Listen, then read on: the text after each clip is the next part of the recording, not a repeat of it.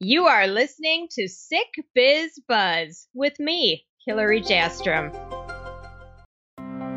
Welcome back to Sick Biz Buzz, the sickest podcast empowering chronically ill and disabled entrepreneurs, and the only podcast of its kind. Our thanks go to J. Hill Marketing and Creative Services today for sponsoring this podcast and supporting every single one of our very special community members. We would not be here without your support. Speaking of support, J. Hill Marketing loves to support authors in publishing their books.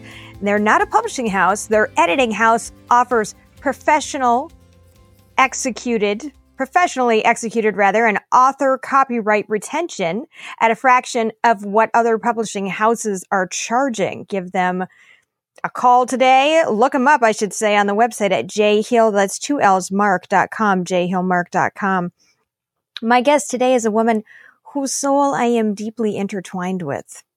The moment Teresa Byrne and I met, we could finish each other's sentences and swap knowing glances in the midst of conversation. We have traveled down many rabbit holes together. A T B I survivor, she came out on the other side of her near-death experience with greater knowledge of the universe, and she seeks to use that knowledge to help people live their very best lives every day. She is a master instructor in martial arts, the founder of Empower Living, where she teaches you how to use your innate power and set proper, healthy boundaries. That this just isn't important, it's necessary to thrive, keeping us safe, sane, and within our sacred boundaries and inner power or in power unleashes our super stardom. In addition to this, she is also soon to be a TED Talk veteran. Please welcome my sister from the same soulful mister, Teresa Byrne. Wow, Hillary, I kind of like your introduction. I I uh, would never say that stuff about myself. So thank you, thank you, and thank you.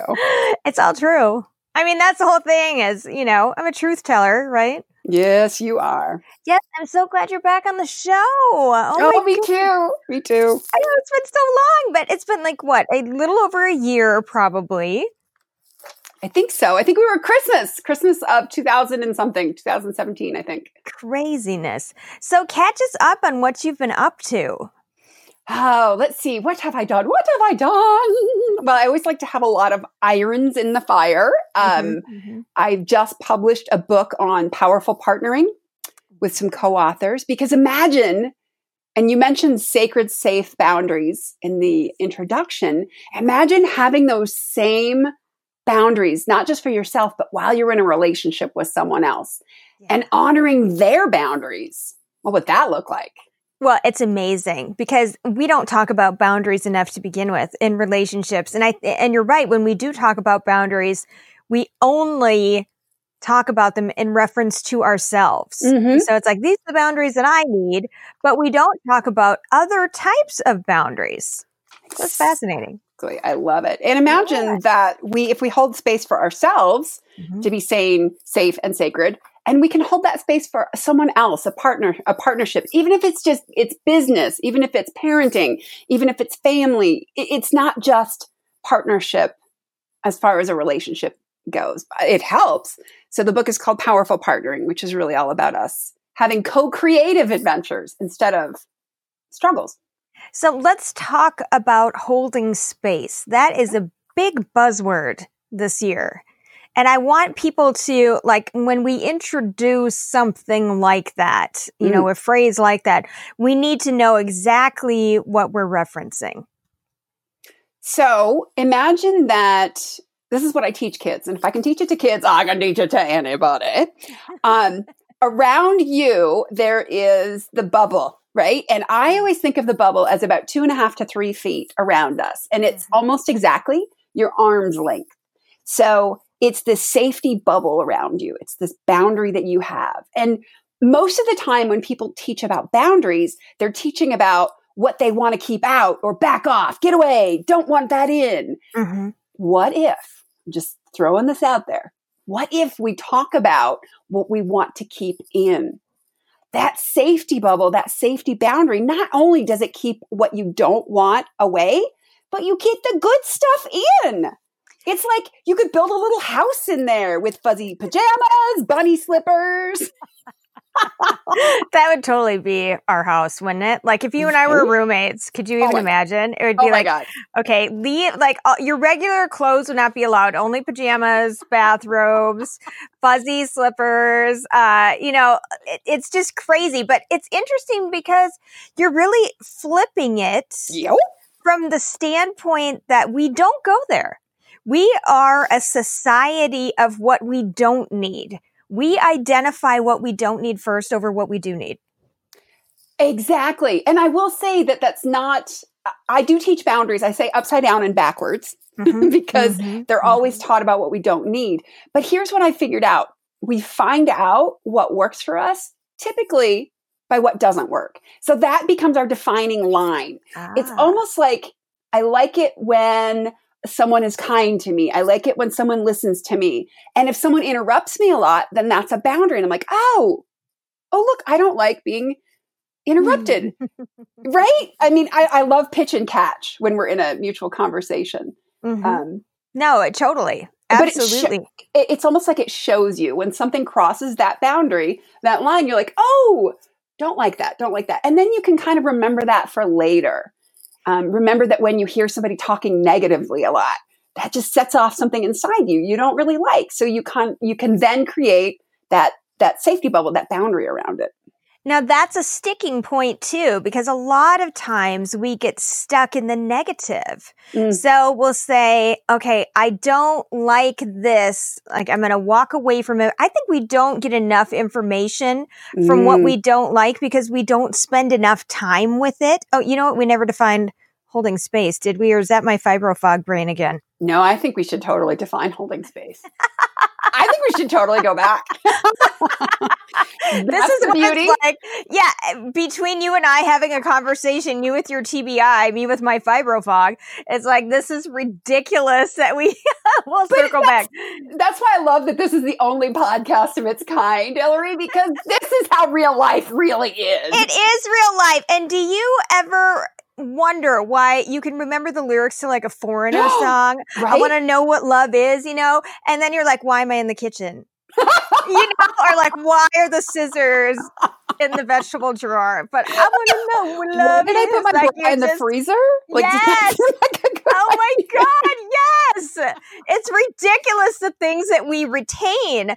So I don't think we spend enough time because we're so hard on ourselves. That yes. goes very much on theme with what we're talking about today. Holding space to me, before we jump into please, please. your TED Talk, holding space to me means, here's an example. If I ever move with my husband again, okay, he is, and I just tell him this now, we can laugh at it. I'm like, you're the worst person to move with ever, okay, ever. He's like a sergeant, and I'm like, whoa. You know, and so I just, and, and if we ever did that again, like I can't help. I can't do, you know, what I did before. So I said, if we ever did that again, then um, I'm, I'm holding space, or I said, uh, I'm giving us a wide berth. And he looked at me like I was crazy. And I said, no, what I mean is we're going to have our feelings. Mm-hmm. And we're going to allow each other to feel them. And if things go off track, we'll say, well, we know what the intention is. And this is coming out of stress. So holding space to me is kind of non-judgmental, coming through emotions and honoring what you or someone else is feeling. I don't think I could do any better than that. The only thing I would add is holding space allows you to detach from the trigger. Mm, okay. I mean, because think about it. If your husband was a sergeant, you yeah. could totally be like, I can't stand how you are. This is horrible. I'm attacked. I'm attacked. And you're not really attacked. You are holding space to be for who he is yeah. and not judging it, and also not being attached to it, which is easier said than done. Don't get me wrong. Um, oh, no. It's major mindset work. Because oh, yeah. when we when we moved, I was like, oh, I'm so attached to this, and I'm so personally you know, taking this in. Mm-hmm. And now I'm like, hey, everything is circumstantial. This right? is not, it's not a reflection of a relationship or dynamic or whatever. And so it's the objectivity that mm-hmm. gives you power, it seems like. It does, because it takes you out of, and we'll talk about this with the inner bully, it takes you out of that adrenal response where you feel like there's something you have to defend against. When you hold space for another human being, no matter how they are or who they are, um, you allow them to be themselves without taking it personally. W- what are the four agreements, right? Like, don't take things personally, try your best. And the other two that I, um, be impeccable with your word, and then the one I always forget. But not taking what? it personally. What's that from, though? Because uh, I want to make sure we'll hook it up. The Four Agreements is a great book by Don Four Miguel Agreement. Ruiz. Okay, great. Okay. And great. Not taking it personally allows the other person to be themselves without the pressure of pleasing you, making a difference for you, making it better for you. Um, and it takes our codependency. If we want to make someone else incredibly happy all the time, it takes that out, too. It's just like, oh, look at you. Being the sergeant, or look at you having fibro fog brain, or me, or look at me, I like A D D. This is real life, man. Like, you can't even, if people are like, I wonder if they do a script for this show, could you could you even come up with some, no this no. is like, no, every time you and I come on, we have this kind of banter mm. too, and it's just, I'm always just so thrilled that we get to share that together. Now, you are about to become even more famous than you are. Dun, dun, dun. In Chapel Hill, North Carolina on April twenty-seventh. You are doing a freaking TED Talk, which is amazing. And I know that you don't like to talk about how this came about, which is why I want to talk about it. Because I... Because you're supposed to be laughing with me at this point. I'm holding space. I'm holding space. You're holding space. Okay. Because I think we need to honor how it came about for you. You were like discovered from a couple years ago. I, it was a complete and utter, I don't want to use the word accident because I believe so much in synchronicity. Sure. But one of the advisory board members um, on the committee for the mm-hmm. TED Talk Mm-hmm. just happened to be uh, someone who was in an audience of a talk that I did during my T B I recovery. Yeah. And I put these workshops together because I needed to keep giving. I, I, it was important for me to feel useful. And while I was in recovery for brain injury, there wasn't a lot I could do. I, I wasn't able to teach martial arts anymore. I wasn't able to Uh, teach boxing. So no classes or no teaching. So I created these workshops, not knowing where they would lead. Mm-hmm. And lo and behold, a few years yeah. later, someone who'd been in the audience of one of them ended up on the advisory board and alerted me to the fact that um, there was a TED Talk in Chapel Hill, um, asked if I'd consider applying. And I was like, um, hell to the yeah. Where do I put in my submission? Where do I create? And it was just such a blessing. And I have some clients in North Carolina, so it made it viable. Usually a TED, TEDx or TEDx or TED, TED Talk is in the area. But this was a total miracle. I feel so incredibly blessed and lucky and um, wowed, really yeah. wowed. Yeah, absolutely. And so talk about your workshops. So before we move, again, before we move into the, I want I want people to understand, are these the Empower Living workshops? Yes. Yes. So mm-hmm. The whole thing is, most of my work, so I teach self-defense. I'm a, uh, a national self-defense trainer, um, fourth degree martial arts, um, black belt, fourth degree black belt. And all my work has been in helping people find that inherent sense of power. And eventually uh, what I started seeing was we place too much of our power outside of us when it's really best served inside. And so if we can come at it from inner, inherent, inside, inner power, and then that's what we bring to the world, it helps us sort of drive our own bus. I've never said it that way, but it helps us drive our own bus instead of being like in the back going, where are we going? What's someone going to want from us? What do they want us to do? I mean, think about it. If you're, if you're a passenger in the, the bus, you have no idea where you're going and life yeah. just happens to you. Putting you in the driver's seat means you're inherently in your own power, figuring out, well, what would I like next? What do I want to happen next? So yes. these workshops were all based in the things that help us thrive. You happen to life. That's yes. how you flip it, right? Oh, and, no. yeah. Right? And yes. it's funny because, so I'm reading Tony Robbins' book, uh, Awaken the Giant Within. It's his old one, but I was like, okay, I'm going to start reading Tony Robbins and I want to start at the beginning. So if I get to like twenty fifteen, I'm not like, oh my God, what uh. was he saying? And I wanted to read his book, not just absorb bits and pieces of him like through media. You know, I just wanted to like sink into his mindset. And it's very true because it talks about like, are you going to run your day or is your day going to run you? Are you mm. going to be reactionary all day long? Or are you going to say, let's say you get on the road, right?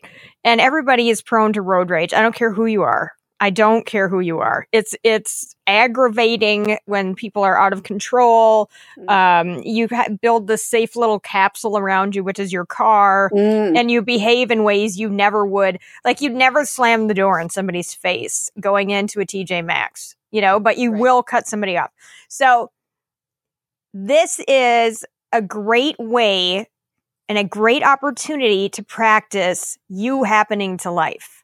Mm. Right? By being in that car and saying, okay, I am going to be in this state of mind regardless of what happens around me. That's what you're talking about mm-hmm. with Empower. And that now finally moves into the topic of your TED Talk, which is your inner bully. So like these two things mm. go together hand in hand. What What is your inner bully though? Your inner bully is the... the voice inside of you that might be based on what you were told as a kid or the worst that you think about yourself. Because mm-hmm. think about how often thoughts, the National Science Foundation found that we have twelve to fifty thousand thoughts a day. My whole joke is, who's the guy that's calculating that? Was he there with like a, you know, like a clicker, like click, click, click, click, click, click. Your thumb would be so sore. I know. So we have twelve to fifty thousand thoughts every single day. And without stopping to think about our thinking, they're just coming at us. Mm-hmm. And some of those thoughts are about ourselves and they're not good. We are not raised in a society that supports, yay me. Look what I did. How yeah. often? I mean, think about it. When you're a little kid, you get acknowledged for pooping. There's no one acknowledging us for pooping now. I, on the potty. You know what? I take issue with that. I get acknowledged when I do a good job pooping. I do. My husband's like, all right, way to go. I, I'm a little bit in love with your husband right now. I know. I know. I'm telling you, like he'll cheer you on and everything. He's like, look at you pour that. You didn't even spill a drop of that. Oh, okay. I love that. So there's not that in our heads, we have a society yeah. that is built on yeah. um, negativity. So we're always looking for what's wrong with us and what we can do yeah. right next. Like yeah. even if you achieve something, I don't know. I have this friend who's this amazing writer and copywriter. She put together a podcast and then she wrote a book, an amazing book. And now I don't think you sit around and you are the who I'm talking about. I don't think you sit around going, yeah, go me. You're always like, okay, what's next? What's, what's next? next? Where do I want to go? What's next? Yeah, and exactly. The inner bully is the voice in us, and it might come from fear. It might come from doubt. It might come from shame. If we ever grew up as shame in our household or as a kid, I have worked with so many women who and men who might have been heavy as a, as a kid or even uh, men that were small. Yeah, or weaker, and they still feel that same type of bully. Like yeah. they have to prove they're strong because they don't feel strong. There's a voice in their head telling them they're weak, or there's a voice in their head telling them they're fat, or they're not okay, or they're not good enough. And that is the inner bully. And left unbidden, it can run rampant. It creates an adrenal response, a physiological response of fight or flight, but we get so used to it. We can't even distinguish it. We just think that's misery. We just think that uh, weight issues, inflammation, insomnia, depression, anxiety. And I'm not saying the inner bully causes these things. It's symptomatic. Mm-hmm. Yeah. It exacerbates. And you can't get out of that cycle a lot of times because you don't have that objectivity to see that you're even in the cycle. So it's like, what is your frame of reference? I talked with a friend about complex P T S D, which is differentiated from P T S D. Let's, and, and we'll, we'll make the distinction this way. If you go to war and you have one event where you're blown up, okay? Mm-hmm. When I say blown up, that's what they say over there. Like I was in a, I was in an M RAP and I was blown up. It mm-hmm. doesn't mean you died. It means you hit a bomb. Mm-hmm. Okay.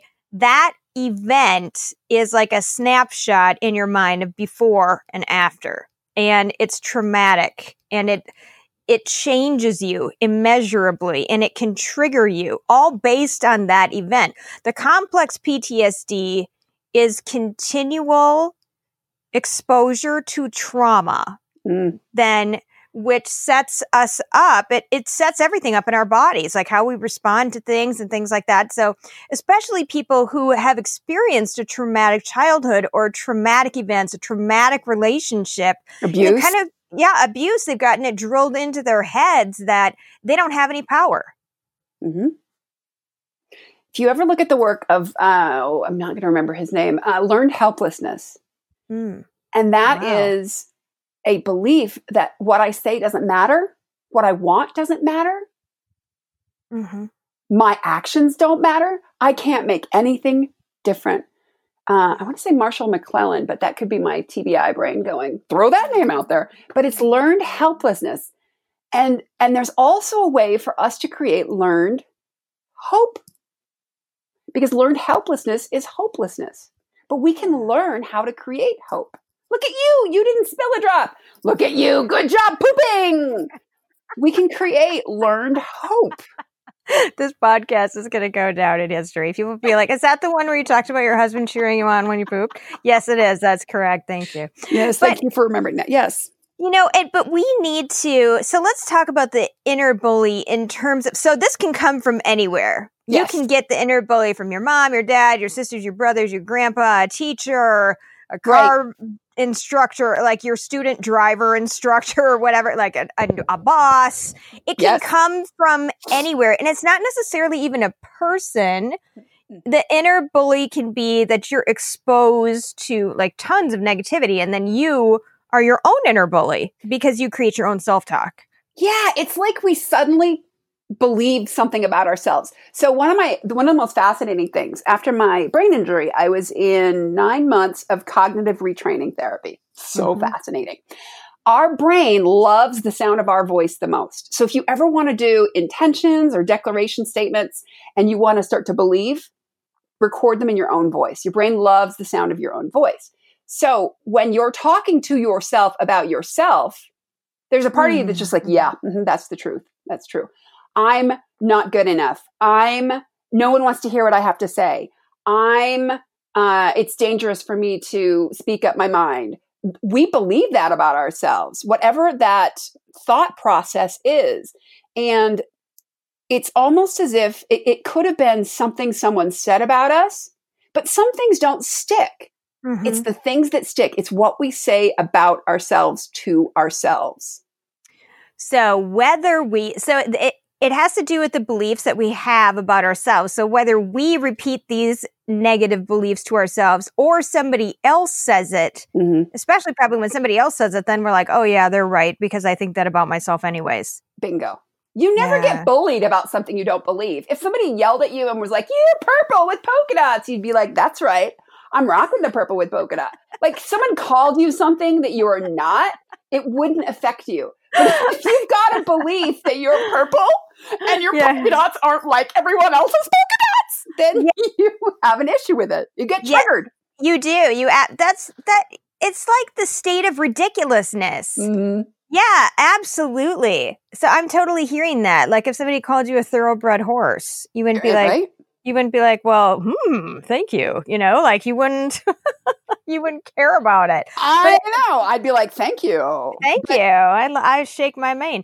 But if they said like anything that you happen, you're selfish, you're lazy. Ugh. Um, you know, you didn't try hard enough. Ugh. You wrecked that thing that the whole team was working on.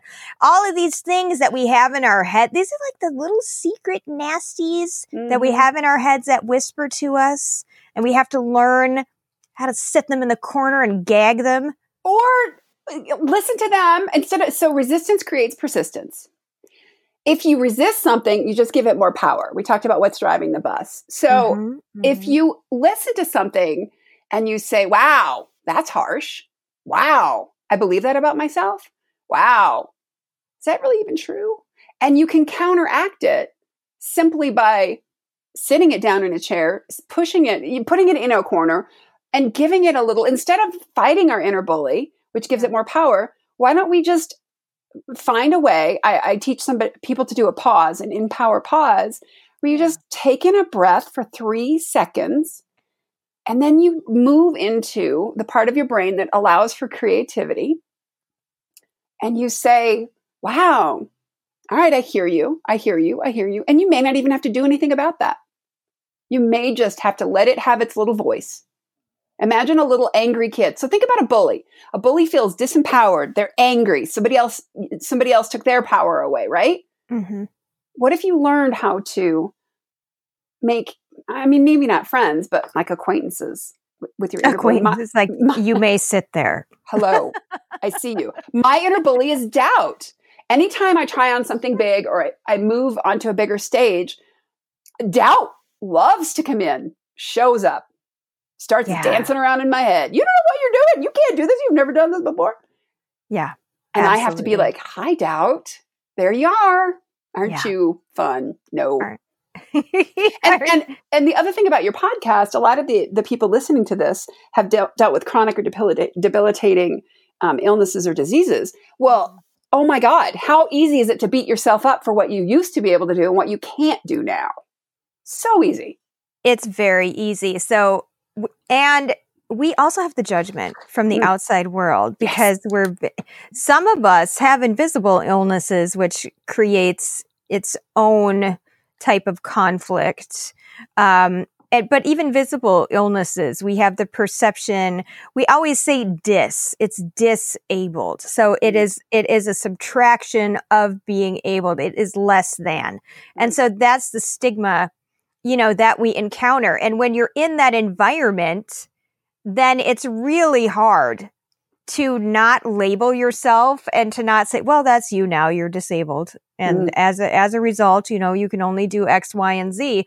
So you're making friends with the inner bully. And I guess that's what I do. I mean, I, I'll acknowledge it. I'll, something will come up and, um, and I'll think, okay, well, that came up. Okay, that's not true. Whatever, you just do your thing. Like I don't, it's almost like quitting smoking. This is a lifestyle mm. change that you're embarking on. How do you recognize when your inner bully shows up? I see it in behaviors that mm. I'm trying to change. Mm. And I'll, and I'll say things like, I don't typically use the word stupid. For example, like I never call myself stupid. Ever. I don't even say that was a stupid decision. I just say, whoa, that really, that didn't go well. Mm-hmm. All righty then. But when I care about what somebody else is thinking about, then I'll be like, oh my God, that was so stupid. I can't believe I did that. And the second that I do that, Teresa, mm-hmm. I'm like, okay, okay, you're in your feelings right now. You're not being rational and you're reacting. You need to stop. So huge. And that's it's the pause. The, it's the recognizing that. And that's that breath. It is the breath. Absolutely. Because I used to think that, and I think lots of people who have been through repeated trauma will think that you need to finish that fight right now. Oh, you got to finish it right now because then you're going to get the relief that you've been seeking. Whatever that relief looks like, in terms of an abusive relationship, um, it might be just enough to know that things are okay today. So I know it's still crappy to be here, but things are okay today. And I need to know everything. I'm going to follow this person around the house. We're going to have it out. It's going to get ugly because nobody is taking the time to stop and say, I need to be in control instead of being reactionary. And it's am- it's amazing, the difference. So our fight or flight systems, you hear a lot about that, fight, flight, mm-hmm. or freeze. And those are built to have us in action. Fight is anger. Somebody mm-hmm. says something that makes you mad, you get angry. Someone says something that makes you feel fearful, you run. Mm-hmm, mm-hmm. And those are, I love our fight or flight system. I've been able to teach people how to use them powerfully to get out of negative, uh, toxic relationships or, you know, um, uncomfortable or, or dangerous situations. But when they're in relationship with ourselves, or when the, that sh- adrenal system or that fight or flight shows up in relationships, it's not necessarily the best reaction. Um, and that's why we have to move out of that system. We have to move into that, the part of our brain, the neocortex, which allows us to have empathy or be able to think or have creative solutions. That's not possible when you're angry, or, you know, when you're in your like, rawr, or when you're running away, I'm running away. You know, and anger seems to be very rooted in ego in terms of how dare you, mm. um, outrage, and also fear, definitely. But I think it's a very egotistical emotion because we are responding to a stimulus that mm-hmm. we don't like. Mm-hmm. And we make it about how it is affecting us when that may not even be the case. It may have nothing, nothing to do. In the case of like the person who's driving, um, you know, and they're speeding and they're zipping in and out of lanes or whatever, you don't know if they're having an emergency in the car. Right. They might be having a stroke and they're trying to get to the hospital. Well, like they're getting their animal to the veterinary hospital. That's what right? I always think. Yeah. Oh yeah, absolutely. Absolutely. So it's like we, there seems to be multiple pieces to this. So first is identifying your inner bully. Mm-hmm.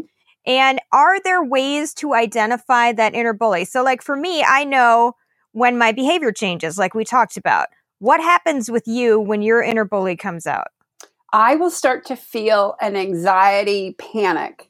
Mm-hmm. And I don't live my life that way. I live my life more in a uh, peaceful state. So when that anxiety shows up, then I have to go, okay, what's going on? And I might feel the anxiety before I recognize I'm having a thought of anxiety, or I'm feeling paralyzed, or I'm feeling unsure.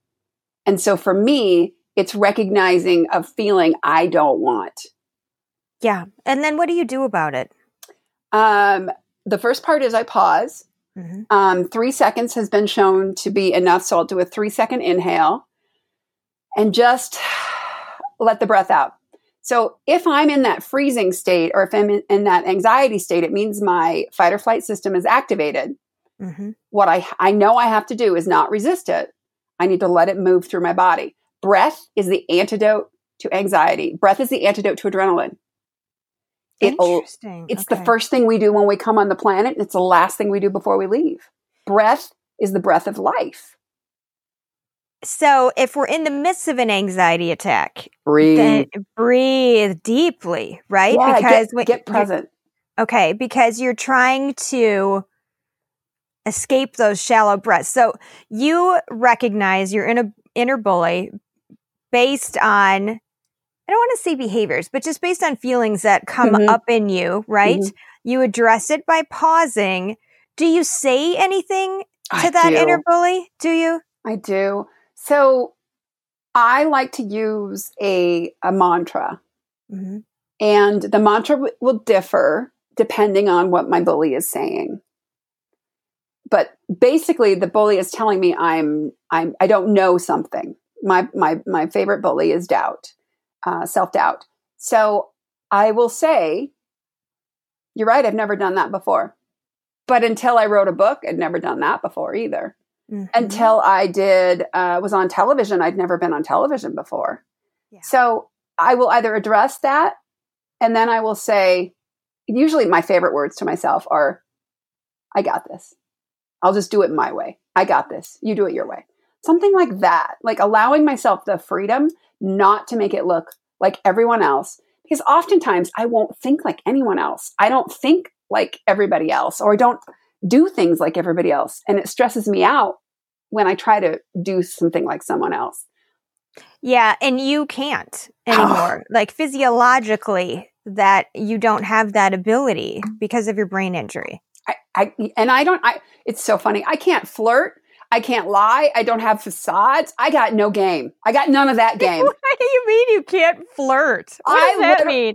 Like I am, I used to be this great, like, hey, how you doing? I am now just like honest. Like the filters of being able to, it's so awkward. It, watching Aww. me flirt is literally like watching a child trying to put blocks together in in um, circles, because it's Aww. it's super. Uh, but I'm much better just being honest with somebody. Or um, yeah, yeah. There's there's no game. There's no game. There's no facade. There's no lying. It's just not possible. My brain can't function on two different levels like that at the same, like my behavior matches what I'm thinking. It's not a lot of subterfuge. I see. Okay. So, but there's got to be a little superpower to that also. I like to think of it. It's, it's like, there's a line in a movie, I can't remember. It's like the face, the corresponding face matches the corresponding emotion. Oh my gosh. I love that. So do you think everybody has an inner bully? Or, to some degree. To some, to degree. some degree. And what is the people, I don't want to say most successful, like in terms financially and things mm-hmm. of that nature, but living their best life, those people have been able to what? Tame the inner bully, to live civilly with it? I would say that they've been able to turn their inner bully into their inner warrior. They've found a way to tap into their inner warrior, which we haven't really talked about yet. And depending on time, we can go into a little bit, but by befriending or by hearing your inner bully, you can turn it into your friend. You can turn it into a champion for you, your inner warrior. Wow. Okay. So how does that happen then? Because you're, you've got this voice that says, wow, you can't do this. What are you doing? And how do you turn that? That's the polar opposite into way to go. Keep going. Well, I would say watch my TED Talk on April twenty-seventh in Chapel Hill, North Carolina, and I will teach you. um, oh. But yeah, don't bas- give it all away. I can't give it all away. But yeah. basically, uh, the inner warrior is the part of the, our D N A of our cells. Maybe it's the mitochondria, the powerhouse of the cell, which lives for our survival. There's a part of our cells that live for self-preservation. The inner bully is really just trying to keep us safe. Yeah. It's just trying to keep, and sometimes that means small. It's yeah. it's scary to be big. It's scary to do uh, things outside of our comfort zone. And so it's just got messages for us. And by learning, for me, doubt shows up when I'm doing something big, when I'm on the cusp of something. Yeah, absolutely. So they can make you small, they can make you big. And by making you small as an inner bully, I mean, like, I think they're magnifying the fear mm-hmm. as well that you have, because it gets bigger and bigger. It goes from a mouse to a bear. Mm. Like it, because when you actually confront it, and when you confront that inner bully, like the the cusp seems to be deciding to take action, recognizing it, deciding to take action. Those are the scariest pieces. Once you confront it, you look back and go, oh, that was it? Mm-hmm. Yeah. And oftentimes it's things we haven't done before. Right. And there's right. a reason. We've never done that before. It might be scary. Bad things could happen. Run away, run away. But the t- I'm sorry, that's my inner bully. Apparently my inner bully is freaky with hair on fire. But you're going to do it wrong. You're going to mess it up. You, oh, you're not sure about what you're doing. But by oh. by acknowledging, hey, guy, girl, bully, I get that you're trying to keep me safe, but yeah. I'm going to do it anyway. I'm going to. And that's the inner warrior part of us. Like, you can turn it over to the part of us that wants to thrive. And it's really helpful to focus on action. And Amen. Just say, you know what, I'm going to, I I acknowledge these feelings. They're in the chair over there. That's great. I'm pausing. Uh, you know, and not doing anything is a very viable response. Making no choice is still a choice. And it, yes. Yes. Yes. But especially when you're in a critical situation and you don't know what to do, where that reaction might throw you over to catastrophe. Mm. So you just want to sit and go, I don't know how to handle this yet. Or if somebody, this has happened to me, somebody will say something and I'll go, huh, that didn't sound very nice. Mm. And I want to, I want to fight back. Mm-hmm. You know, I'll take a pause and go, I don't know if I understood their intention. Mm. You know, give them, give, give them a little leeway, because we're all, and I say this a lot, we are all fumbling, bumbling on this planet. And we we just ascribe this intent to people. Oh, they meant to do that. Right? Yeah, absolutely. There's a great quote that was attributed to Albert Einstein, which he didn't say, that is, the b- biggest decision you'll ever make is, do you live in a hostile or friendly universe? Oh my gosh, I love it. And that's the perfect end note for the speedy, super speedy podcast today, which again, I was like, how do we get two of these in the bag with you? Because it's like time just flies when you're on the show. Thank you. Yeah. Thank you for being here. My pleasure. Teresa Byrne is proof that sometimes we need our lives to be shaken up to jolt us onto a new path. She is also living the truth of choosing where to put your focus when it comes to pain. It is so easy to crumble and fold into misery. And instead, Teresa is getting to know the new her. We can't imagine the struggle that must have taken place to get comfortable again in a changing and changed mind. If you would like to get in touch with Teresa so she can put you in touch with your empower and mm. flip your mind upside down too, please reach out to her at Teresa Byrne dot com. That's B Y R N E, Teresa Byrne dot com. And we'll have that information for you on the website as usual. My big day is coming up and you are all invited. Woo! It's a world party. On April eighteenth at six thirty p.m. at the Barnes and Noble Galleria in Edina, Minnesota is my book signing event for Six Success, complete with finger foods and adult beverages. No other way to party, right? I hope to see you there, to meet you, and that you'll join the celebration. That's it for this week's episode of Sick Biz Buzz. Until next time, be well.